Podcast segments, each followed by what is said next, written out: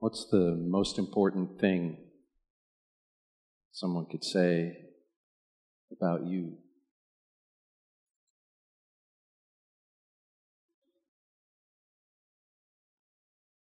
There's a lot to say about a person.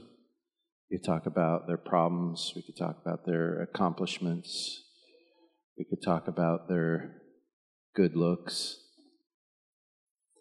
their fame, their wealth. You could say a lot about a person.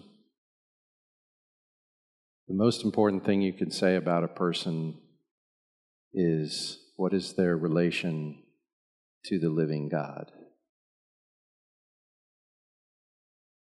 What is the thing they worship? The most important thing about you is the thing that you prize.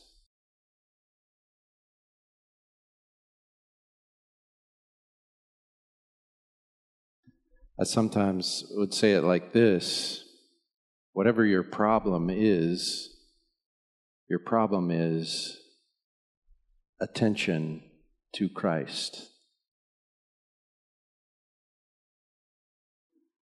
When we gather together on Sunday, we gather to give attention to Christ, to heed Christ.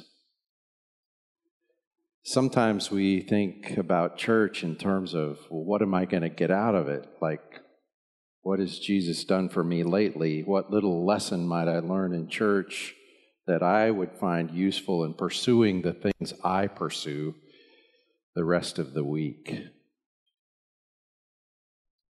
How does Christ serve my agenda?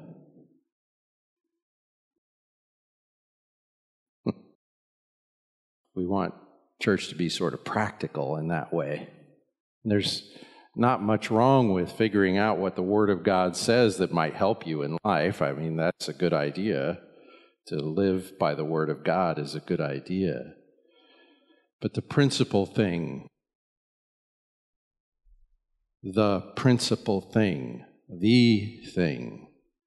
is how we serve Him. Now, that can sound a little bit like religion. And of course, we only serve Him having been served by Him. The Bible says we love because He loved us first. That we engage in this relationship with the living God is the main thing, the most important thing. And then that relationship reflects. It's impossible to avoid the reflection. If we walk in the light of God, we become light in the world. If we walk in the love of God, we become loving in the world. So we are considering, in the book of Hebrews, we are considering Christ. That's the central commandment of the book of Hebrews. Therefore, consider Him. Think Him. Pay attention to Him. So whatever else is happening in our life, that's the main thing. And what we do in church, we gather every Sunday, and we notice that that's the main thing. We think about what Christ has done for us. We surrender ourselves again to Him, because throughout the week, however surrendered we were last Sunday, we pull ourselves back a little. This is in our nature. We declare the glory of the goodness of His grace to one another, and we are renewed in our spirits, and we again sing, I surrender, and again we proceed in life from there.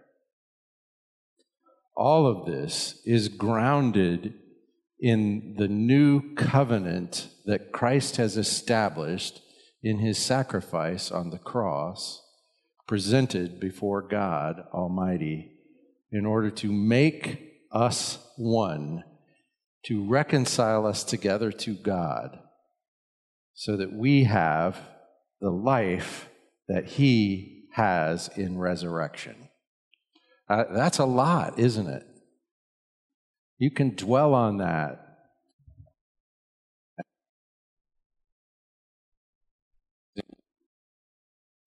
That we might know the love of God, which surpasses knowledge. So we're going to dig in the love of God. We're going to explore the love of God, and we are never going to finish that work, ever. I think for all eternity, we will be exploring the depth of the love of God. We'll be looking at ourselves and each other, and we're going, and the more we know of it, the more we will see how vast it is. That the love of Christ would reach even us. That's what we are learning in the book of Hebrews, and we're in the middle of chapter 9, and we've been talking about the high priest. And if we go back to verse 1 of chapter 8, we learn we have this high priest, such a high priest who's taken his seat at the right hand. And we learned that every high priest is appointed to offer gifts and sacrifices. And we've learned that Christ presents his sacrifice in the actual temple of God, not the replica temple that was on the earth. That if he were on the earth, he wouldn't be a priest at all if he were an earthly priest, because earthly priests have to be from a different tribe than his. He wasn't qualified to be a priest in the temple of earth. But he is qualified to be a priest in the temple of heaven. We sang that song, The Lion and the Lamb. That's a reference to the king, the Lion of Judah, and the Lamb of God. Kings are of the tribe of Judah. The priests in the old covenant were not of the tribe of Judah. You couldn't have a guy who could be priest and king. There wasn't any such person until the King of Kings is Messiah, the Lion of Judah, and the Lamb of God who takes away the sins of the world. In one person, Jesus. And he has obtained a more excellent ministry, we've read in chapter 8, a mediator of a better covenant. And we learned that when he said a new covenant, he made the old covenant obsolete. You could read about this in the book of Ephesians, where we used to be two people, Jews and Gentiles, and now Gentiles and Jews have been united by the cross of Christ, which rendered obsolete the law of Moses and made us one new man in Christ and reconciled us together in one body to God in Christ by the work of the cross. That's a new covenant. Then we learned that priests in the old covenant were always going into the temple. They had to go every day, every day, every day, every day. Sacrifice after sacrifice after sacrifice. And year after year after year, the big sacrifice that where the priest entered the holiest place. And then we read in verse 11 that Christ entered the holy place once for all. For if the blood of bulls and goats was sanctified for the cleansing of the body, how much more? This is a couple weeks ago we read, the blood of Christ will, here's a really amazing expression, the blood of Christ will cleanse not your body, but your conscience. So the sacrifice of Christ deals with sin in a whole new way, like actually deals with it, so that your conscience is clean.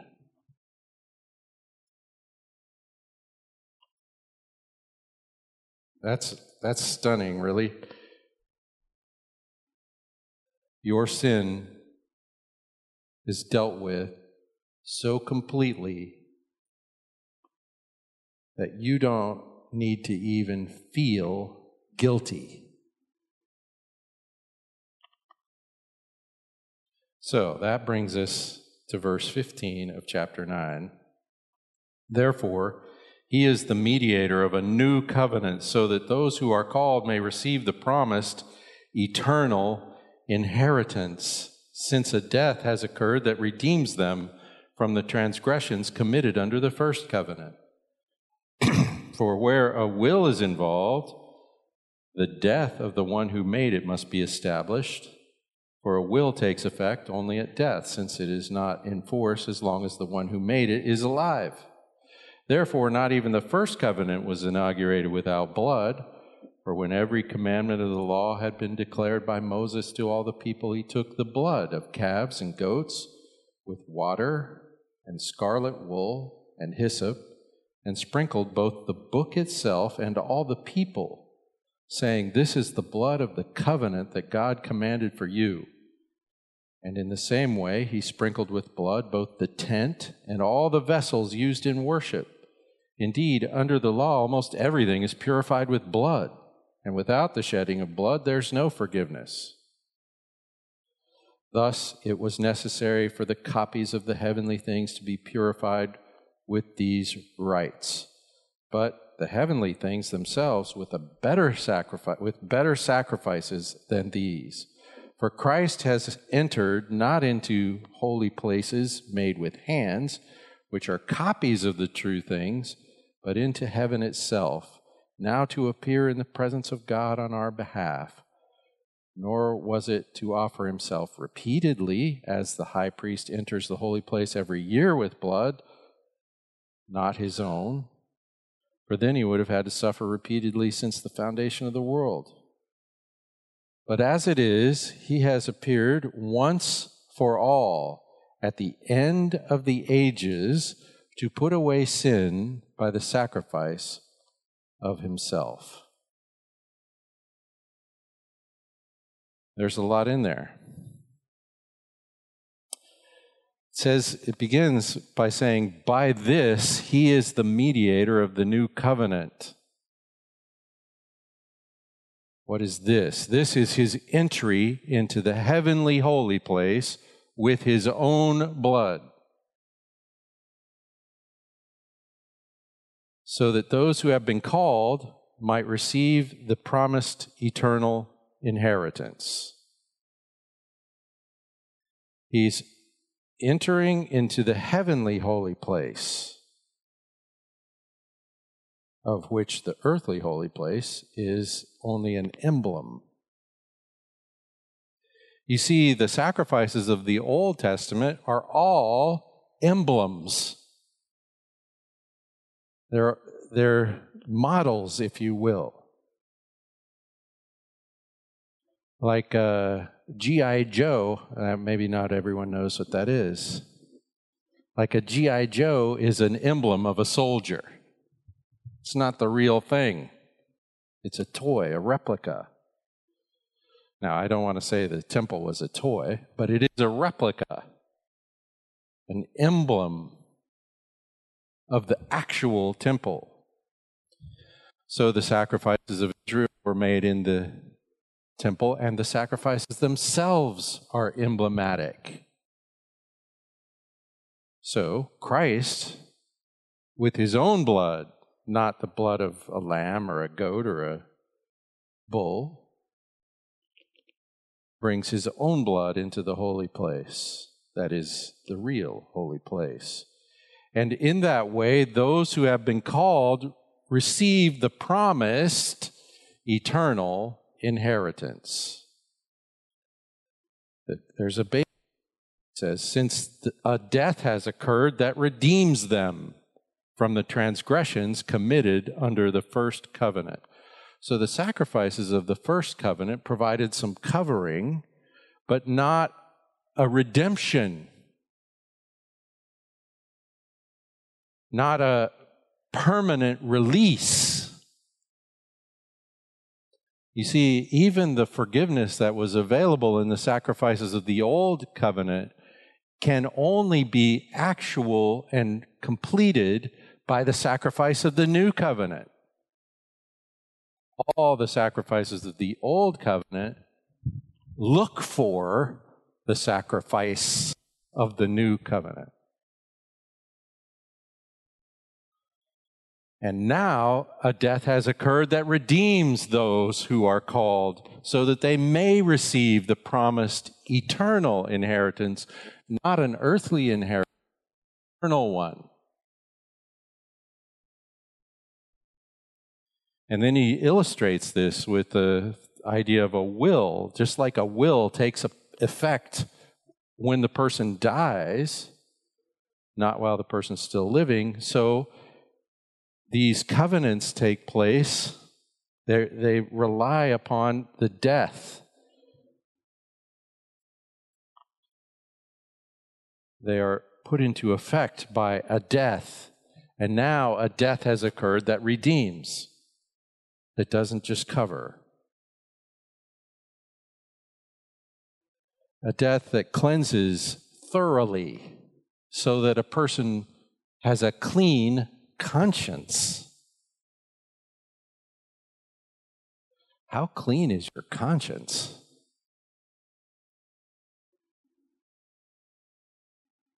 In Christ, perfectly clean. That's really something to figure out. I haven't figured that out entirely. And he goes, and he describes the sacrifices that established the old covenant. You know, they gathered together when they were first making this covenant with the people of Israel under Moses. And they gathered everyone together and they sprinkled blood on everything.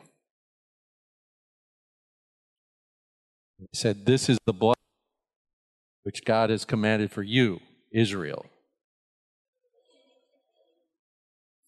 He said, the law, everything was cleansed by blood. And he says, and without bloodshed, that is death, there's no release from legal obligation. There's no forgiveness. And implied in that is of sin. There has to be a death. And now there's been a death that actually redeems.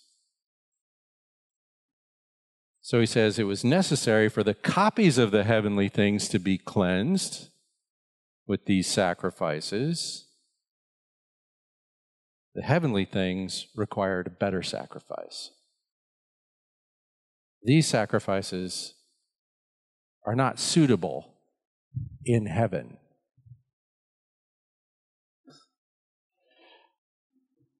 The copies were cleansed by those sacrifices. The heavenly temple is cleansed by a better sacrifice. So even the sacrifices are copies. You can't come into heaven with the sacrifice of an animal. Our sin requires the sacrifice of our own lives. In fact, in sin, we have already died. So there's got to be a better sacrifice. I can't even die and redeem myself from my own sin. If I die, it only just satisfies justice for my sin. It doesn't guarantee me any inheritance. It doesn't actually restore me. It doesn't buy me out of my slavery. It simply seals the deal of my slavery.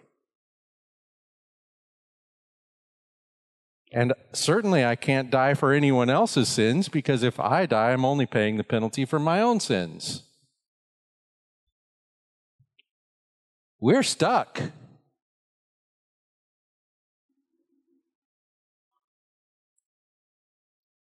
So this heaven, the temple, that real one, requires a better sacrifice than is available among us.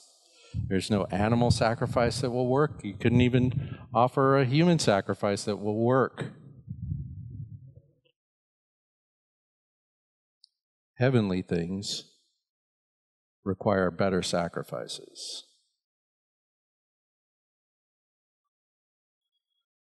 Then in verse 24, for Christ has entered, not into the holy places made with hands, copies of the true things, but into heaven itself, to appear now in the presence of God on our behalf. Christ entered into heaven itself. He did not enter a made-by-hands holy place, a copy of the real one. He entered into heaven itself to present what? Himself. The sacrifice for us. He presented himself in the presence of God on our behalf. That word present means to actually be shown. To manifest one thing. And Christ was manifested, shown, disclosed in the presence of God on our behalf. So when he hears of his cross, that's for me and for you and for us. In fact, it's really for us, including me and you.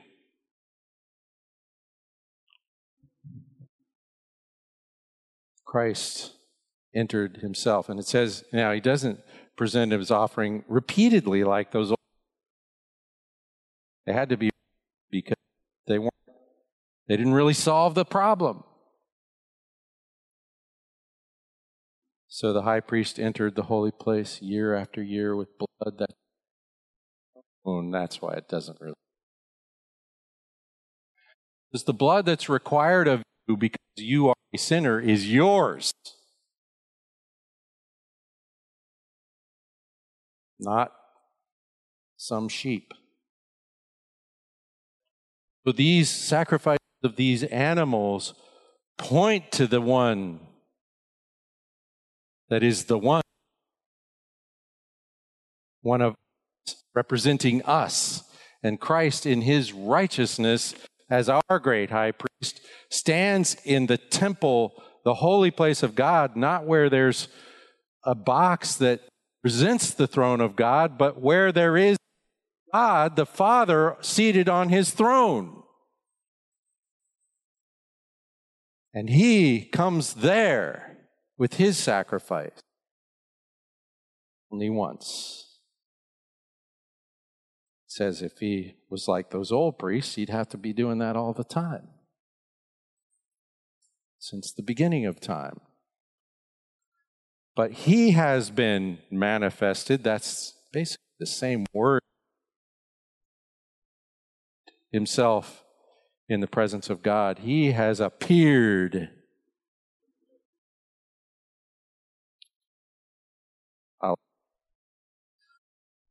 Verse 26, he has appeared, or he has been manifested, is in the perfect tense, which means something happened that changed things. So they were this way, and now they're another way. He has been shown before God, and things have changed. As a consequence of that, he has presented, and I would say he's presented himself to God and to us. He has been revealed, shown, manifested once for all. Because his sacrifice is not like those other ones with the blood of bulls and goats and sheep. His sacrifice is with his own blood. And that actually accomplishes our redemption. That's what we read before.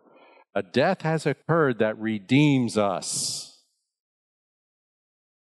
from the transgressions committed under the first covenant. Now that tells you something, that those transgressions that had been committed under the first covenant, well, they'd been covered by the blood of all those sacrifices, but they had not actually been redeemed.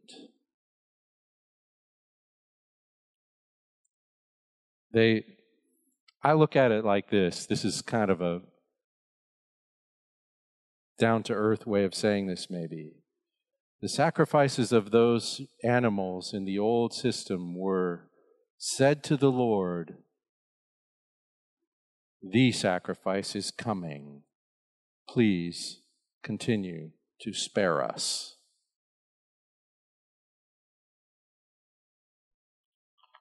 Please continue to spare us, because the sacrifice that heals us will come. Jesus is coming. And now he has come. He has come, and we know from reading Ephesians chapter 2 that he has included all of us Gentiles in the people of God. We used to be aliens and strangers, as it says there, having no place in the people of God, and now we are included, we are united into one new man and reconciled to God in one body, the body of Christ, the church. Once that has been accomplished, and so all those old sacrifices no longer required. He says this in an interesting way. He says, this has been done once for all, now, at the end of the ages. Now, here's something. Christ's sacrifice, when was that done? Well, it's been quite some time now by our standards. But here's what the writer of Hebrews knows, because this isn't the first time he said this. In these last days, he said, back in chapter 2, I think. These last days, so the last days were already on when this document was written almost 2,000 years ago. So now, at the consummation of the ages, Christ has offered himself. You see, the scripture says that in Christ, God is reconciling all things to himself. Not just you and me, not just the body of Christ. Everything. Things in heaven, things on earth, things under the earth. Everything is resolved in Christ. The scripture says all the promises of God are yes in Christ. He is the fulfillment of everything. He is the end to which everything is aimed. That's what we already read in chapter 1 of the book of Hebrews, isn't it? He's the beginning, the creator of all things. He's the conclusion of all things. And now at the culmination of the ages, that one, you could translate this several different ways. You could call this the coming together of all things in him. It's a big word, this word consummation or end. It doesn't just mean when time runs out. It means the settling of all things at the time when everything's done. It reminds me of the Lord saying to our Lord, sit at my right hand until I make all your enemies your footstool. That there's a thing that is happening that will reach a conclusion in him. Or we could say he's the Alpha and the Omega, or he's the one who inherits all things, and in him we inherit all things. It's this end, this consummation, this coming together, the culmination of the ages. You know this word ages. It's the word, if you say it twice, it means eternity. It's also the word that means the universe, or the world of things, everything. The culmination of everything in him. So he has appeared now at the culmination of things. You realize we are now living in the culmination of things. It's happening now. Christ is building his church now. His church, people are coming to him in faith now.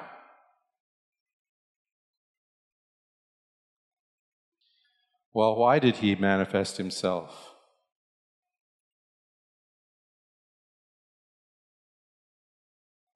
Christ has entered not into the holy places made with hands, which are copies of the true things, but into heaven itself, now to appear in the presence of God on our behalf.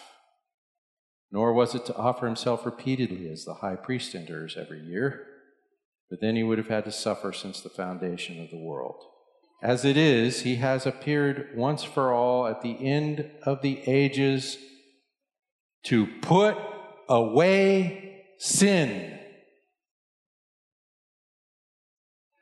To put away sin.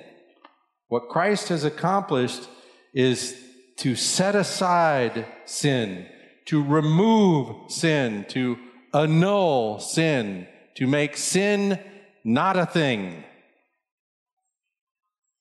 Now, I think you might notice that this is bigger than that verse we read earlier, without shedding of blood, there's no forgiveness, remission, sometimes that word is translated, no forgiveness, no release from the legal obligation of sin. That's one thing, and we certainly have that in him, but we have something more, the annulment of sin. The putting away of sin, the removal of sin. What does the scripture say? That he's removed your sin from you as far as the east is from the west. In Christ, there is no connection between you or sin. That's how you get a clean conscience.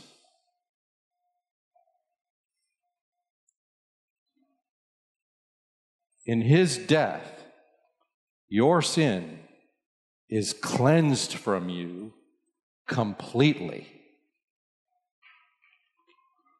Now, we live in this world today in which we're still sinning a lot. We still are in the battle between the flesh and the spirit.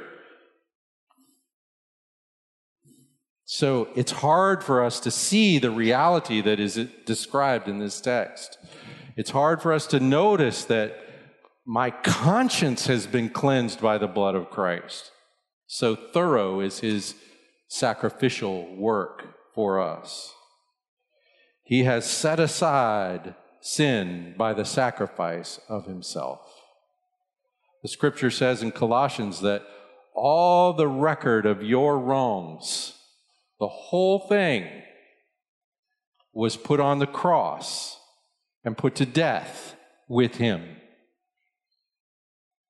So that you died when he died. And now you have been raised as he was raised. So you have the opportunity for new life in him. You have been given the very Spirit of God in him, by him. So that you're now free to do right and to do it for real. not the imitation of right that we do in the flesh, but the actual right that we do in the Spirit. This is the most tremendous thing possible. A death has occurred that redeems them from the transgressions committed under the first covenant. A death has occurred that redeems you, that does, in fact, grant forgiveness to you and more. It's sometimes popular to say that justification means that you now, you're considered by God as just as if you never sinned. But there's more. It's not just as if you've never sinned. I mean, it is that, but there's more than that. What you have in Christ is just as if you live. The very righteousness of Christ has been credited to you on the basis of his sacrifice. So that when God looks at you, he looks at you clothed in his righteousness. That means that life that Jesus lived from birth to death, not one single iota of sin, you get credit for that. That is way more than just back to zero, which is forgiveness. That's even more than this text describes the removal of your sin, the cleansing of your conscience. What we do is we come before God together and we receive this incredible gift and trust it. And trusting it, we walk together in the world. It's transforming. It's transforming. To know that this is true of you changes you. It changes you. And you of life. And you walk in the Spirit. And walking in the Spirit, you don't fulfill the lust of the flesh. That's what's available because of this great work of Christ. What's available to me and to you. He has been manifested once for all, now at the end of the age, to set aside sin. Praise God. Praise God. We're going to sing together In Christ Alone. Let's pray. Father, it's hard to know how to respond to this reality of Christ. Lord, I pray that I would live a life that expresses the gratitude that must flow from this amazing gift. That I owe you anything, because all my debt is paid by Christ. But Lord, I want to live. I want to experience the new life we have in Him. Lord, fill us, each of us and all of us together, with the Holy Spirit, so that we might walk in newness of life because of the one who gave His on our behalf. It's in His name we pray. Amen.